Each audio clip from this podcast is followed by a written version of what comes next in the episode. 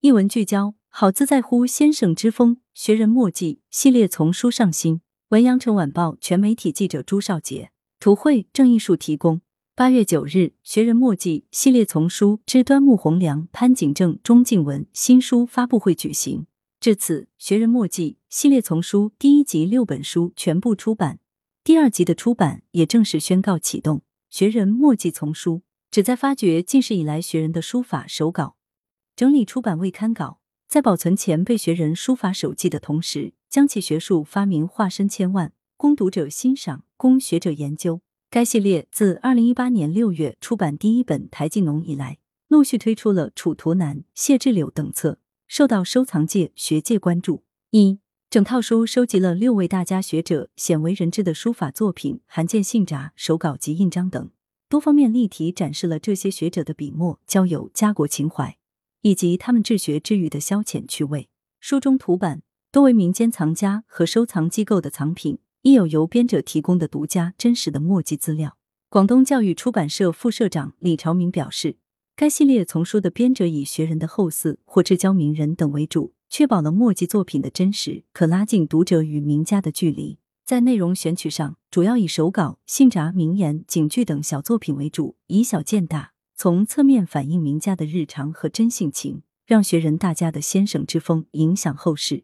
系列丛书所选的近代学人，伴随时代变迁，通过他们留存于世的手稿、信函或作品的原迹，让人触摸到那一段历史的脉搏。本次推出的中国现当代著名作家端木蕻良、著名藏书家、版本鉴定家潘景正、民俗学家钟敬文，均为与岭南密切相关的文化名家大家。二。在世人眼中，端木蕻良是文学家，曾是著名女作家萧红的伴侣，却少有人知道他还是一位收藏大家，于碑帖、古籍、瓷器、文房、钱币等均有涉猎。端木好古敏求，亦擅长书画。收录在这套学人墨迹丛书中的，多为端木的旧体诗词稿和书信，包括致陈君宝、刘以畅、高贞柏、施哲存、杨宪益、夏志清等人的信札。钟敬文先生是民俗学大师，以新文学闻名，而旧学功底也十分深厚。收录在本书中的大部分是其诗稿，亦有早年录几作赠人者，尤为珍贵。潘景正先生是版本学家、金石学家，出身苏州文化世家，富收藏。本次出版的《潘景正学人墨迹》，收录了在一九八二年至一九九五年间，潘先生置居岭南的著名学者王贵臣先生的信札八十六通。信札中谈到文人学者墨迹收集、金石提拔及出版等事，前人掌故，亦复可真。三王贵臣先生之子王大文亦是学人墨迹潘景正的编者。他说，这些信札见证了父亲与潘先生的多年交往。王贵臣在编辑自己的《中国钱币文献丛书》等学术著作时，得到过潘先生的很多支持帮助，潘老甚至有数次慷慨相赠。王大文表示。这类学人交往信札的学术价值值得重视，其父王贵臣先生就一直注意整理及录学人交往信札。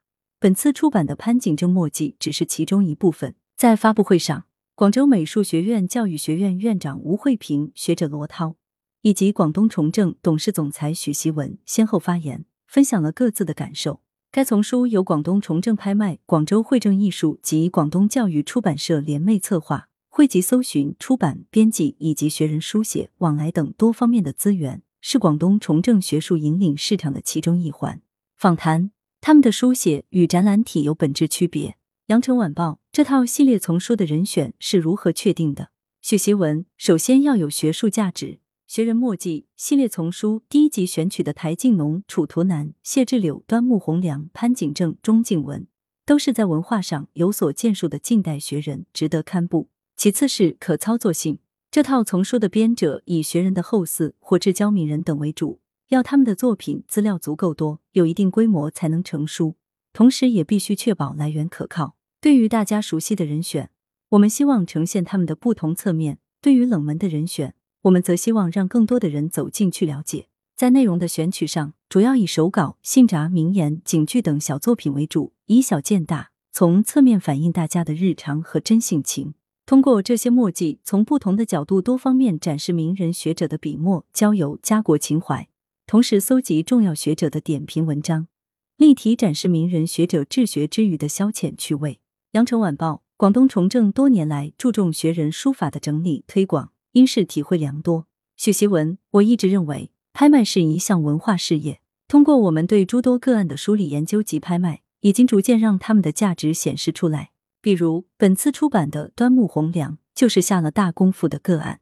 崇正这些年持续推出多场端木蕻良旧藏专场，是一个基础。过去大家知道他，可能只因为他与萧红的关系，或者身为一位新闻学作家。现在大家通过他的收藏和通信，可以看到不同侧面的端木蕻良，这对于他的后世名声有一定提升。